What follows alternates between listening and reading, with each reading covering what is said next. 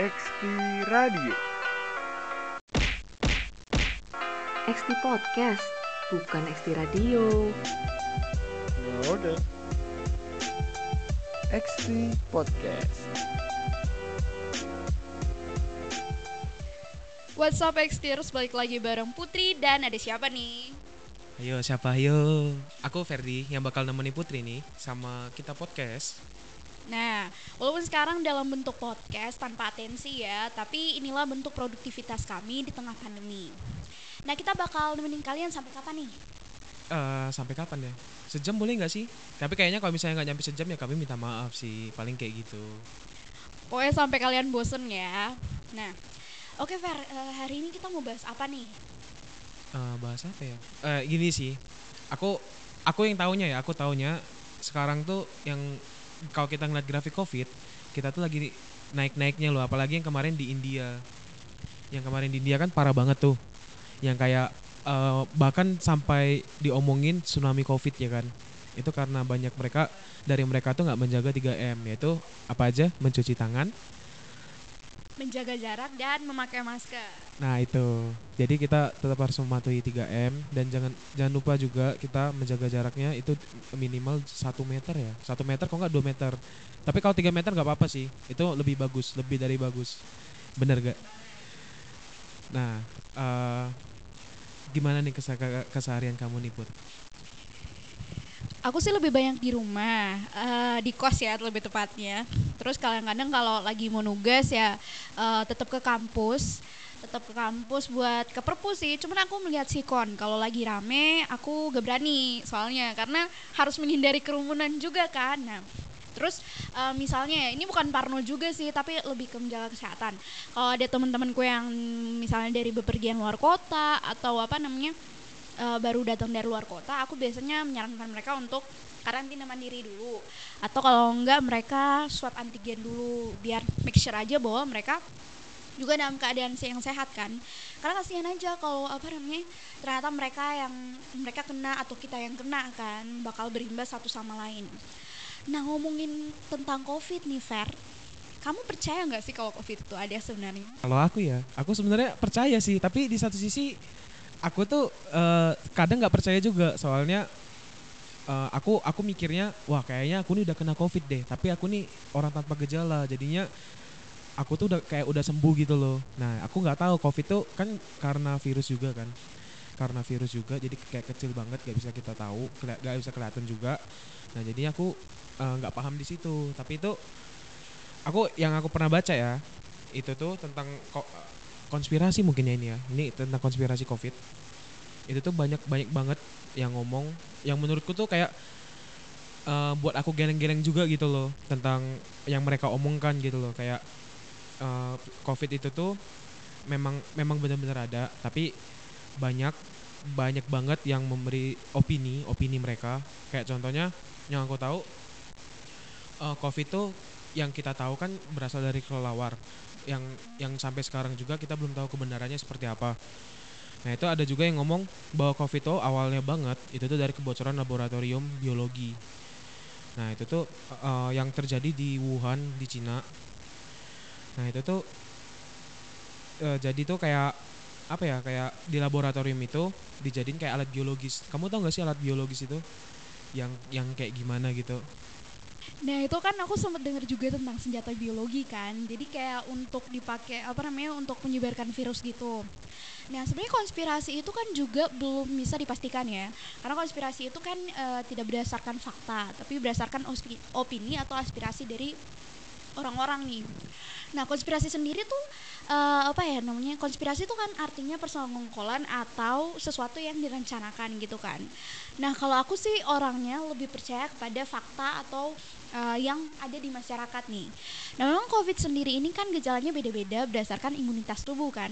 Ada yang misalnya dari rentang usia eh, eh, belasan tahun itu biasanya eh, terkenanya itu gejalanya lebih eh, minimal leb- lebih apa lebih kecil daripada orang yang eh, sudah dewasa. Misalnya lansia itu kan eh, lebih rentan untuk terkena COVID karena imunitas tubuh mereka turun dan banyak juga komplikasi yang terjadi. Nah, misalkan COVID itu kan eh, apa ya trigger point atau pemicu utamanya itu kan karena sakit bawaan kan. Nah, tapi aku juga masih bingung sih selama apa namanya dengan eh, konsep OTG orang tanpa gejala. Nah, ini mungkin yang membuat orang-orang itu akhirnya mengeluarkan konspirasi tentang COVID. Kira-kira konspirasi apa aja nih yang paling tenar selama ini, Fer? konspirasi ya Eh, tapi aku sebenarnya percaya sih percaya bahwa adanya covid ya dan dan juga kita juga harus tetap menjaga eh, kebersihan kita kesehatan kita imun kita jangan sampai kita tuh sakit gitu loh kayak kalau kita bisa mencegah kenapa kita harus mengobati gitu tapi aku pernah sih aku pernah ya dengar dengar tentang konspirasi yang aneh ini aku nggak tahu bagimu aneh apa enggak put itu tapi aku pernah baca jadi itu eh, karena kita bentar lagi 5G li- 5G 5G Nah itu tuh jadi 5G itu kayak mengirimkan atau mentransmisikan itu tuh virus corona. Jadi kan kita lagi gencar-gencarnya nih mau 5G kan mau 5G internetnya. Nah itu jadi kayak eh, karena teknologi ada teknologi 5G itu tuh eh, ngebantu loh mem- membantu mengirimkan virus corona pada manusia. Nah itu kira-kira kamu percaya gak sih konspirasi itu? Wah kalau ngomongin soal teknologi kayak agak membingungkan ya Fer. Soalnya kayak transmisinya tuh dari mana gitu kan? Apakah dia terkena radiasi atau gimana? Gila, selama ini kita kenal 4G, 3G itu buat bawa jaringan ya. Tapi sekarang buat bawa corona, sadis. Emang ini yang bikin-bikin konspirasi tuh ada pinter-pinter ya Tapi aku tuh pernah eh, dengar kalau eh, apa namanya COVID ini dibawa oleh tentara AS ke Cina Nah itu juga ada juga tuh konspirasi tentang eh, dibawa, eh, ini adalah ulah si Bill Gates untuk apa namanya eh, membuat suatu isu yang besar gitu. Nah tapi em, apa ya sekarang kenyataannya tuh kan banyak yang meninggal tentang COVID kan. Nah jadi eh, aku tuh antara dilema percaya apa enggak. Cuman lebih ke sekarang tuh lebih ke make sure bahwa diri aku sehat aja, patuhin protokol kesehatan dan lain sebagainya. Nah kira-kira dampak dari COVID ini cuman eh, untuk kesehatan kita aja atau kira-kira ada dampak lain dari COVID yang kamu ketahui, Fer? Kira-kira mungkin ekonomi eh, atau kampus misalnya atau pendidikan gitu kan? Eh, kalau ngomongin ini ya, kita ngomongin konspirasinya dulu. Kalau soal yang Bill Gates ya, ada yang Bill Gates. Itu tuh sebenarnya aku tuh pernah ngeliat video dia. Itu tuh pada ta- tahun 2016-an sih aku nengoknya. Tapi itu tuh dipublish pada 2015-an. Jadi tuh eh, hal itu tuh kayak di kayak dia tuh ngomong pada di tahun 2016 yang aku tonton. Jadi itu jika ada yang membunuh lebih dari 10 juta orang selama beberapa dekade ke depan, itu kemungkinan merup kemungkinannya itu merupakan virus yang sangat menular pada daripada perang gitu daripada perang antar negara atau antar suku kayak gitu ya. Nah itu eh, itu katanya Bill Gates ke kayak jadi itu kayak tempat seminar gitu. Jadi dia ngomong ke audiensnya gitu. Nah itu jadi dari pidato itu itu tuh kayak timbul loh konspirasi di zaman sekarang. Bahwa eh, jadi itu kayak ada elit global. Elit global yang aku juga nggak tahu itu siapa. Eh, yang yang memang membuat loh menurut ingin menurunkan populasi manusia yang eh, berguna untuk kayak eh, ap- ngurangi mengurangi kayak efek rumah kaca dan sebagainya itu. Apalagi kan yang kita tak apalagi kan yang kita tahu nih yang di India di kota India di salah satu negara India itu tuh sampai aku ngelihat aku ngeliat berita gitu itu sampai kayak dibakarnya tuh bener-bener di pinggir jalan tuh. Bener-bener kayak lahan kosong itu langsung dibakar di situ gitu. Nah terus kalau soal tentara AS ya tentara AS yang bawa ke Wuhan nah itu juga tuh kayak apa ya itu aku pernah baca juga. Jadi itu kayak mengurangi populasi manusia gitu loh. Karena kan kita bumi ini semakin padat dengan manusia-manusia dengan orang-orang kayak gitu nah itu jadinya eh, mereka tuh ingin mengurangi populasi di dunia ini tapi dengan cara seperti itu. Nah terus juga kalau dampaknya ya dampak ya dampak covid itu sebenarnya banyak banget. Ba- mungkin ke semua sektor. Bahkan aku sampai pernah lihat salah satu perusahaan yang gede banget yang aku ah, yang aku kira dia tuh nggak bakal bangkrut tapi ternyata dia tuh menutup gerainya gitu loh. Nah terus juga eh, di, kalau di kampus ya ini aku rasain aku sebagai mahasiswa apalagi sekarang udah mahasiswa angkatan tua yang yang lagi menghadapi skripsi ya kan? Aku dan Putri juga lagi menghadapi skripsi. Nah itu yang kami rasakan. Kami tuh kalau mau ngambil data mau ngerjain tugas gitu kalau untuk di kos kami tuh agak susah keluar. Soalnya kalau kami ke kampus kalau walaupun kampus lagi rame kami kan harus tetap eh, menjaga jarak. Dan juga kami harus mematuhi protokolnya. Dan juga menurutku sekarang tuh kalau ma- masuk ke suatu tempat tuh ada sedikit protokolnya. Jadi kayak kita cek suhu terus kita uh, cuci tangan atau menggunakan hand sanitizer. Dan juga kita uh, ada di salah satu tempat itu malah cek detak jantung. Jadi itu dia tuh jadi kita udah selesai cek suhu kita cuci tangan atau menggunakan hand sanitizer kita tuh dicek juga detak jantung kita tuh berapa. Ya itu sebenarnya bagus sih untuk untuk ngecek orang ini nih punya tekanan detak jantung yang lemah apa yang tinggi gitu kan. Nah itu men- menurutku bagus. Dan juga kalau kampus kalau ngomongin kampus ya itu sepi banget kampus. Jadi eh, ini aja kami di di kampus itu pa- bahkan bisa dihitung pakai jari gitu loh kalau di tiap gedung. Kayak oh di gedung ini paling cuma ada staf dan dosen mahasiswanya paling cuma ada beberapa orang kayak gitu. Kalau ngomongin ke sektor ekonomi pasti kita tahu lah ekonomi pada turun semua. Apalagi uh, bagi teman bagi teman-teman yang dengerin podcast nih kalau kalian main saham itu kalian pasti itu pasti kalian ngerasain kan? Kayak waduh ini saham kok turun semua merah semua apa nih portofolionya ya yang yang kita ada banyak itu itu merah semua itu gitu. Itu pasti kalian merasakan hal itu. Tapi sekarang udah mulai sedikit-sedikit membaik me- dibenahi lagi. Nah terus juga kalau dampak ke pariwisata yang paling ngaruh ya menurutku. Soalnya orang kalau mau orang biasanya kalau bosan di rumah mereka bakal pergi ke tempat salah satu wisata.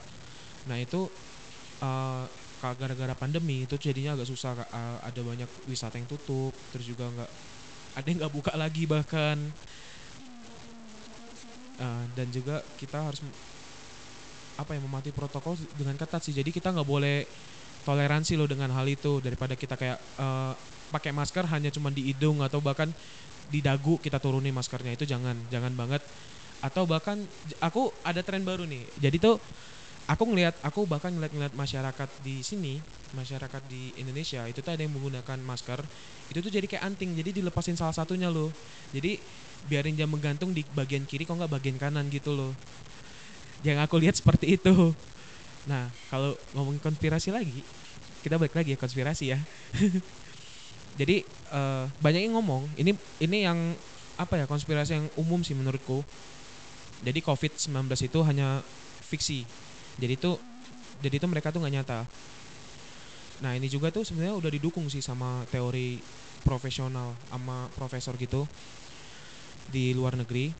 Nah itu eh, mereka tuh malah ngomong eh, sebaliknya mereka eh, jadi itu kayak mereka tuh memberikan teori bahwa pandemi hanyalah tipuan pemerintah untuk merampas kebebasan warga negara.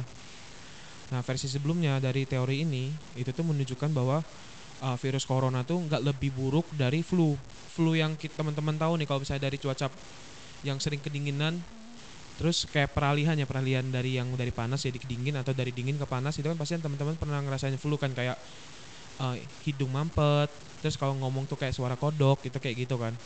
Ya itu tuh COVID tuh nggak lebih parah daripada itu. Uh, sedangkan di jam di sekarang aja yang udah meninggal aja bahkan udah lebih dari juta-jutaan pasti kan. Nah itu kayak gitu. Itu kira-kira kamu percaya nggak sih put sama COVID-19 itu tuh uh, fiksi fiksi gitu loh. Jadi itu hanya kayalan loh, kayalan pemerintah gitu. Kamu percaya nggak? Nah, beberapa konspirasi kan memang menyatakan bahwa ini tuh cuman klaimnya pemerintah untuk kayak membatasi kan, membatasi ruang gerak kita. Cuman kalau dilihat lagi dari faktanya banyak banget yang meninggal dan apa ya meninggalnya itu karena memang ada indikasi COVID gitu. Nah, tapi yang membuatku bingung kebanyakan orang yang meninggal itu punya penyakit bawaan. Jadi tuh mereka ada jantung, mah dan lain sebagainya. Nah, titik yang bikin mereka meninggal itu adalah saat penyakit mereka itu bercampur dengan virus corona yang telah terdampak tubuh mereka. Nah, ini aku nggak tahu bener atau salah ya. Cuman kayak aku make sure diriku sendiri bahwa ada ada atau tidak pun virus ini, aku tetap harus menjaga diriku untuk safety gitu kan.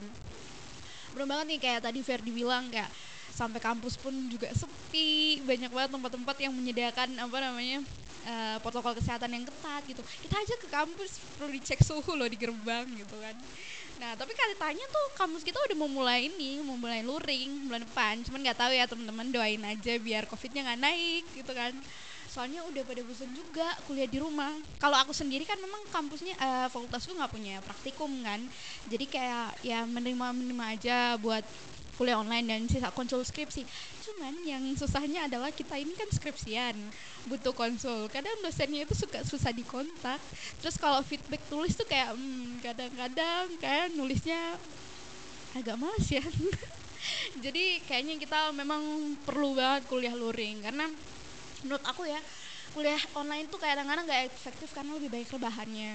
Terus kalau diskusi juga ada yang mainan HP tapi sengaja di pause kan, itu tuh menyebalkan tau gak sih karena kayak kita lagi diskusi dianya nggak dengerin gitu. Nah ada juga nih konspirasi dari India. Kamu tau nggak yang kemarin mereka mandi uh, pupnya sapi. Terus kemarin aku sempat dengar bahwa mereka itu mau mendirikan Dewi Corona namanya. Jadi mereka percaya bahwa corona ini adalah um, azab dari dewa. Jadi pada tahun pokoknya pada zaman yang dulu itu sempat ada wabah cacar yang menyerang dunia. Nah pada saat itu mereka um, apa namanya mengklaim adanya satu dewa namanya dewa cacar. Nah mereka tuh berdoa ke dewa itu akhirnya uh, dengan kepercayaan itu mereka percaya bahwa wabahnya itu makin turun angkanya dari tahun ke tahun. Oleh karena itu sekarang mereka itu pengen bikin dewa dewi corona lagi untuk menurunkan angka covid nih. Nah yang jadi pertanyaan aku gitu kan, maksudnya iman dan akal sehat itu kan harus berjalan dengan uh, jangan sepadan kan. Jadi kan Tuhan bilang berdoa dan bekerja. Jadi kita tuh harus uh, berdoa untuk virus ini cepat hilang dari bumi pertiwi ya. Tapi kita juga tetap harus bekerja dengan ya menjaga jarak, swab antigen, karantina dan lain sebagainya untuk make sure bahwa kita tetap sehat nih. Nah terus uh, apa ya namanya? Kadang-kadang aku juga gak setuju sama pemerintah sih mereka tuh menetapkan kalau bahwa kita ini harus uh, apa namanya swab dengan segala macamnya.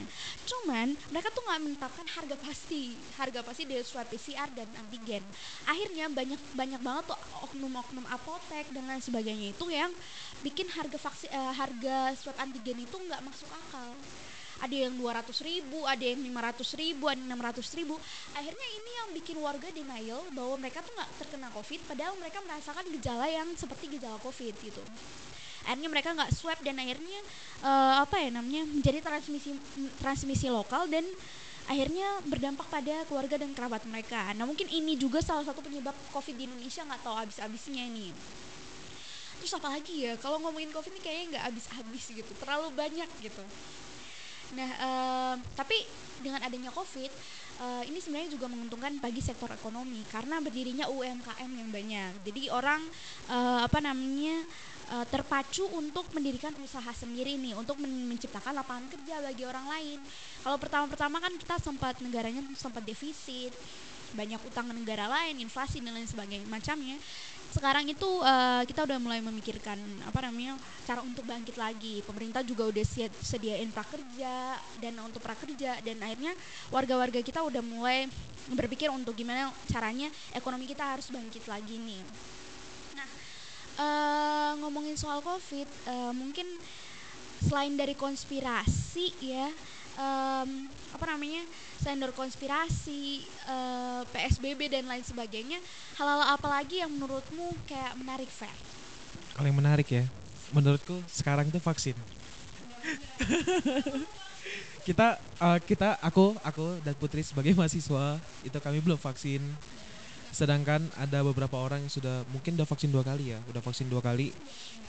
Nah tapi itu aku pernah baca luput jadi vaksin tuh katanya bikin mandul Nah itu itu menurutku aku itu aku sebenarnya ketawa-tawa sih sebenarnya kayak ih apa sih orang gitu loh kok bisa bisa aja berpikiran sampai situ gitu loh. Tapi aku tidak mempermasalahkan bahwa dia mikir sampai sana. Soalnya ya soalnya kan pikiran orang beda-beda kan jalan pikirannya. Nah tapi uh, dari pemerintah Indonesia itu tuh sudah mengklaim bahwa vaksin itu tuh 100% aman dan halal ya.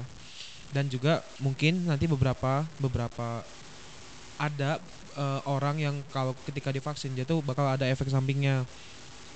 Uh, kayak contohnya demam ringan terus juga uh, rasa sakit alergi mungkin atau panas uh, mungkin pegel ada yang pegel juga kayak sendi-sendinya nyeri.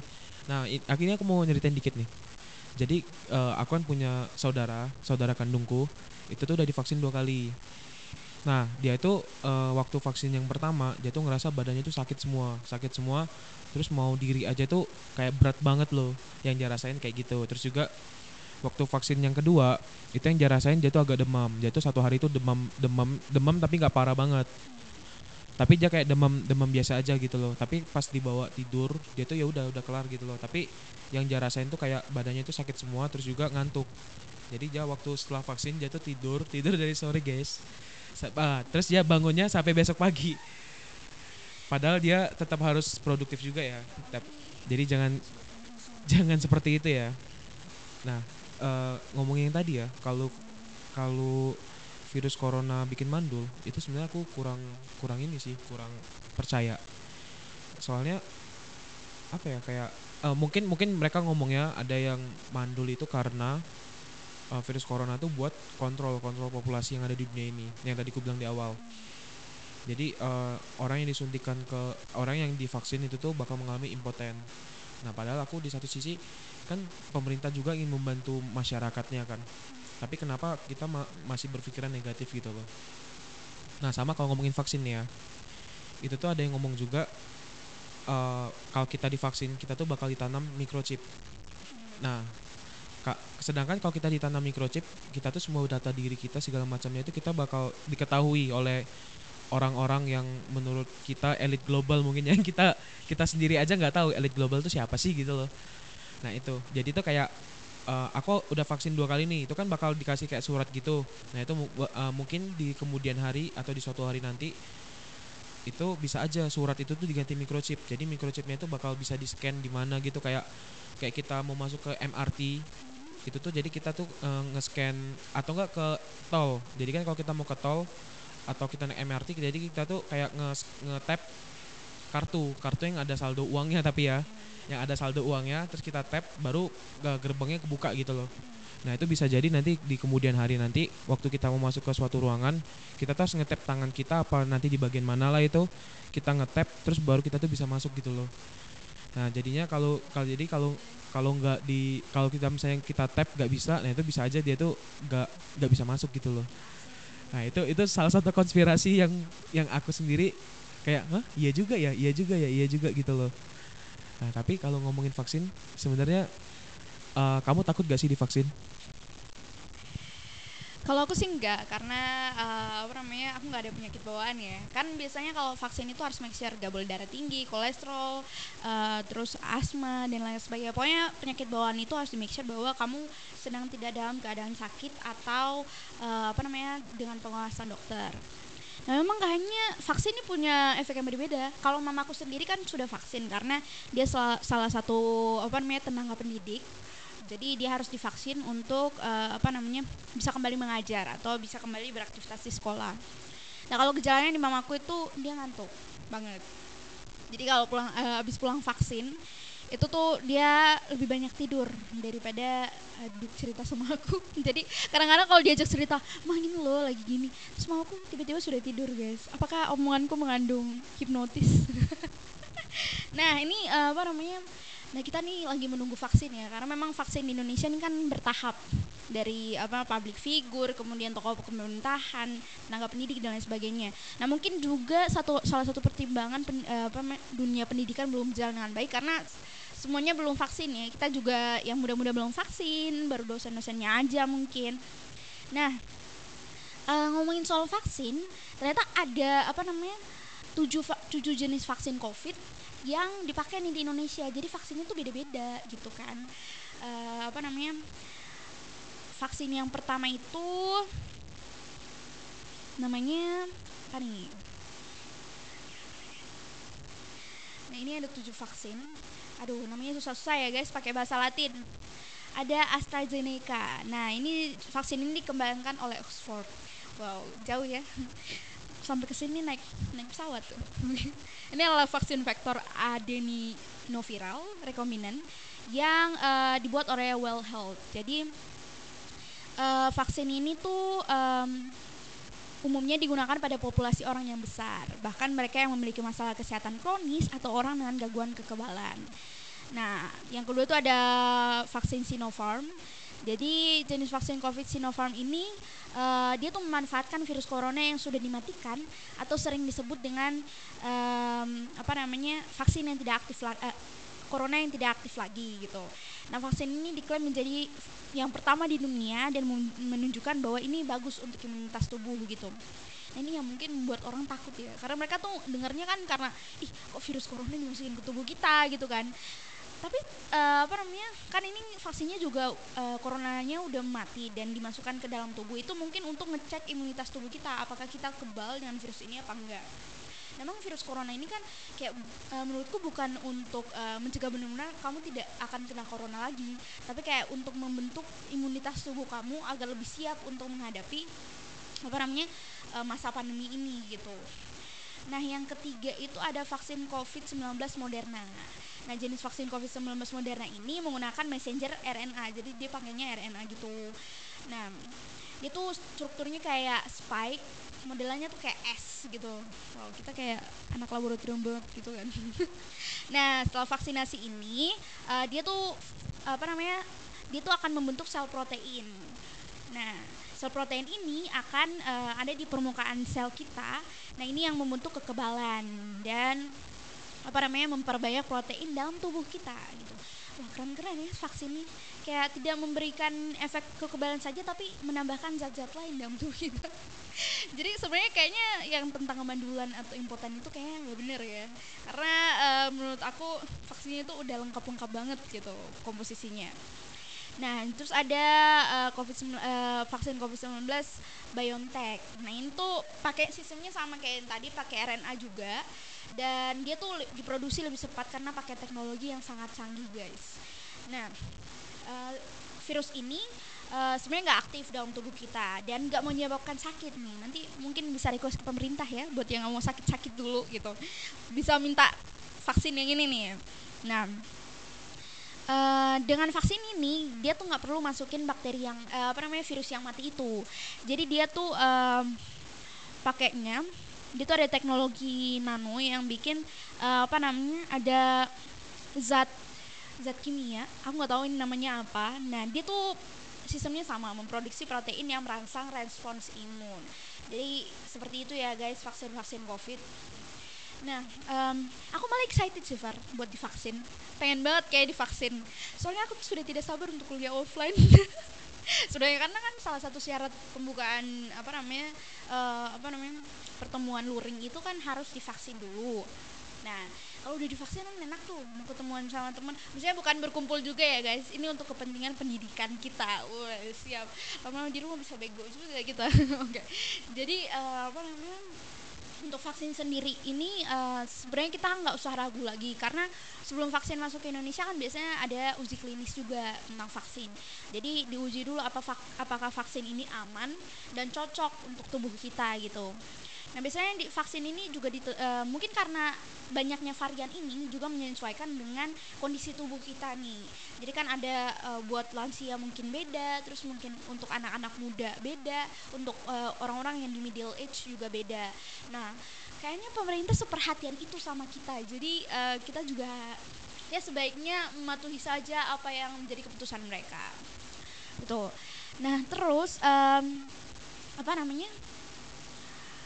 Sela, eh, apa namanya selain dari vaksin nih em, kira-kira hal apa lagi nih Fer yang eh, dilakukan oleh pemerintah untuk mendukung kita eh, kembali produktif dan cepat keluar dari eh, dari masa-masa pandemi ini Kalau ngomongin soal produktif ya, itu eh, yang pertama ya kita tuh harus tetap olahraga walaupun di masa pandemi ini. Soalnya aku sendiri, aku sendiri tuh eh, kalau kita ngomongin dulu ya, itu tuh dari kita yang kesibukan kuliah yang kayak dari pagi sampai sore, pagi sore, pagi sore, terus tiba-tibanya besoknya eh, libur. Itu sumpah itu hari rebahan sedunia itu harus diperingati. Nah itu kayak gitu sampai aku dulu tuh aku dulu tuh mikirnya sampai gitu kayak wah ini enak banget nih nggak kuliah gitu loh nggak kuliah lagi kan nggak eh, maksudnya nggak bukan nggak kuliah lagi tapi nggak harus pergi ke kampus untuk kuliah. Jadi kita dari rumah aja gitu loh dari rumah udah bisa eh, ketemu loh ketemu sama dosen jadi kita baru bangun tidur langsung langsung kuliah gitu ya padahal yang kita dulu kalau kita dulu waktu masih luring gitu kita, terus bangun mandi dulu eh, kalau nggak sikat gigi cuci muka lah minimal terus baru ke kampus gitu loh Nah itu kayak ribet banget gitu loh kita harus bangun, harus ganti baju, mungkin kita gara-gara pakai piyama gitu kan. Jadi kita harus ganti baju, terus kita cuci muka dulu, sikat gigi, baru kita ke kampus. Sedangkan kalau online ini eh, kita bangun bangun hidupin laptop. Langsung aja gitu udah ketemu sama dosennya gitu. Aku ngerasa dulu wah enak nih online nih kan. Nggak perlu kapan lagi kan kuliah nggak usah ke kampus. Aku mikir gitu.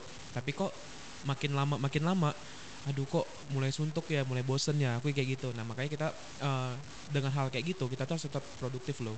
Dengan cara yang pertama kita tuh bisa melakukan olahraga ringan di rumah. Contohnya aku pernah dulu tuh aku pernah yoga loh satu bulan aku melakukan satu bulan yoga tapi aku nggak sanggup karena aku takut lemakku pada party semua. Di dalam perut itu pada party berteriak-teriak itu jadi aku kasihan sama lemak-lemakku. Jadi aku tetap eh, membudidayakan mereka dengan cara makan yang banyak tapi jangan ditiru ya. Nah terus juga untuk menjaga produktif juga itu kita harus memplanning memplanning eh, apa aja sih yang mau kita lakukan pada esok hari atau lusa atau besoknya lagi jadi kita harus menjadwalkan semuanya. Jadi biar nggak aduh aku habis ini mau ngapain ya? Bingung kan. Nah itu kan kalau kita bingung kan kayak aduh aku ngapain? Dah lah tidur lah. Pas kita tidur ternyata lupa kalau ada tugas tugas A tugas mata kuliah A itu kayak gitu. Atau bahkan kalau teman-teman nih yang dengerin dari Fakultas Teknik Elektro itu mungkin pernah ngerasain nih kayak eh, praktikum online terus laporan itu lupa dibuat. Jadi kita udah nyesain praktikumnya terus laporan itu udah dibuat. Bahkan aku juga tuh pernah kemarin waktu magang aku tuh hampir lupa buat laporannya jadi magangku udah selesai ayo udahlah tinggal ti- aku tinggal tidur gitu loh. Nah itu sampai oh iya laporannya itu aku ngerjain kayak hamin seminggu gitu loh. Hamin bahkan hamin dua hari gitu loh baru aku kerjain. Terus itu dengan eh, mepet banget sudah sama deadline-nya. Itu jangan tapi jangan diikutin ya. Nah terus juga untuk menjaga produktif lagi ya menurutku ini sih eh, kita tuh juga harus ada refreshing. Jadi refreshing itu mungkin bisa melakukan hobi hobi kita. Jadi kayak contohnya aku lebih suka main game. Nah itu aku melakukan main game aja gitu di rumah. Atau enggak eh, mungkin kita bisa olahraga badminton. Olahraga badminton tuh bisa di rumah. Eh, di kosku aja aku dulu pernah badmintonan sama teman-teman kosku. Karena kami nggak pernah keluar jadi kami main badminton. Itu eh, koknya itu tuh yang koknya itu sampai terbang ke mana-mana nggak tahu kami. Terus juga kami tuh main layangan. Jadi kami tuh eh, bernostalgia lagi di zaman tanpa gadget gadget kayak sekarang gitu loh. Jadi kita main layangan sampai eh, kalau putus kami kami keluar buat nyari nyariin gitu loh. Tapi kami keluarnya pakai tetap pakai masker ya. Jadi nggak nggak yang kayak kita dulu waktu aku masih bocil masih bocah kecil. Itu lari-lari tanpa nggak pakai masker nggak pakai apa gitu nggak. Jadi kita tetap pakai masker. Eh, sebelum eh, pas kami udah mau pulang udah bawa layangannya itu layangannya kami semprot pakai hand sanitizer. Terus juga eh, udah selesai itu kami cuci tangan gitu baru kami masuk ke dalam rumah. Ke dalam kosan kami maksudnya. Nah itu eh, tapi kalau menurutmu nih ya Put, dari semua yang kita omongin konspirasi-konspirasi sampai ke vaksin sampai ke dampak ya dampak covid itu tuh kamu ada nggak sih yang mau kamu simpulkan dari yang kita semua yang mau kita omongin ini? Dan, eh, terutama konspirasi sih. Soalnya konspirasi itu kan bisa aja kita membawa opini seseorang ya.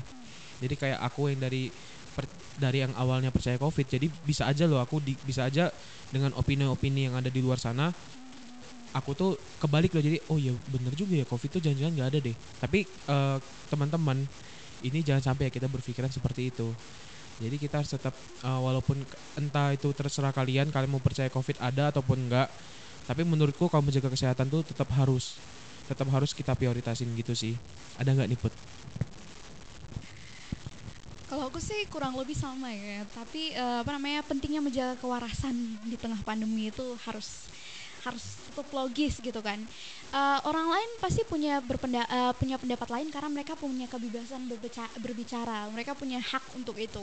Dan kita juga punya hak untuk mendengarkan dan mempertimbangkan itu apa enggak gitu. Jadi menurutku mau ada konspirasi ataupun enggak, eh, itu hak mereka untuk berbicara, hak mereka untuk mengeluarkan pendapat dan mungkin itu juga eh, apa namanya salah satu mereka untuk tetap produktif di masa pandemi ya untuk berpikir kembali berpikir dan kembali mengemukakan pendapat.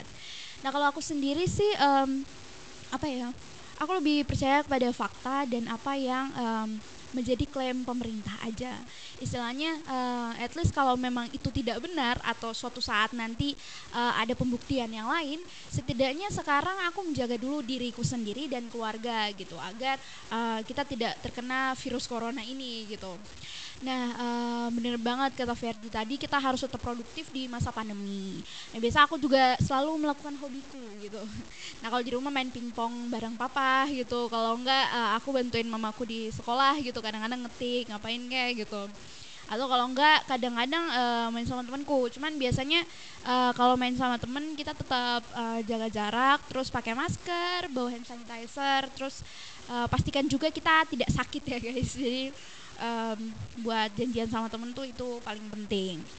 Kemudian juga um, itu sih yang menurut aku penting banget untuk uh, dilaksanakan di masa pandemi ini. Oh, uh, dan kita juga kayak apa ya nggak bisa memaksakan kehendak kita untuk uh, melakukan aktivitas di sebelum pandemi ya. Karena memang sekarang ini situasinya udah beda gitu. Nah, aku mungkin punya harapan lain pengen kuliah luring, tapi mengingat kondisi sekarang kayaknya belum bisa ya. Karena uh, ya nggak apa-apa lah dibawa pakai celana pendek di atas pakai kemeja terus ketemu dosen daripada aku harus kena corona gitu kan. Nah buat teman-teman yang kuliah online aku cuma mau bilang semangat gitu ya. Walaupun kalian ngantuk-ngantukan pengen rebahan tapi tetap kalian harus dengerin penjelasan dosen supaya apa namanya lebih apa ya istilahnya itu uh, bentuk produktif kalian lah. Tetap uh, apa namanya belajar dan bekerja di saat pandemi Oke, kayaknya udah 30 menit lebih kita menemani Xtears. Ya. Jadi uh, apa namanya? Tetap patuhi protokol kesehatan, tetap produktif dan apa ya namanya? Tetap uh, tetap berpikir logis lah di tengah pandemi ini. Oke, kayaknya ini sekian dari kita. Aku sama Ferdi pamit undur diri dan Peace and Sa dan selalu berikan yang terbaik untuk salah tiga hati beriman.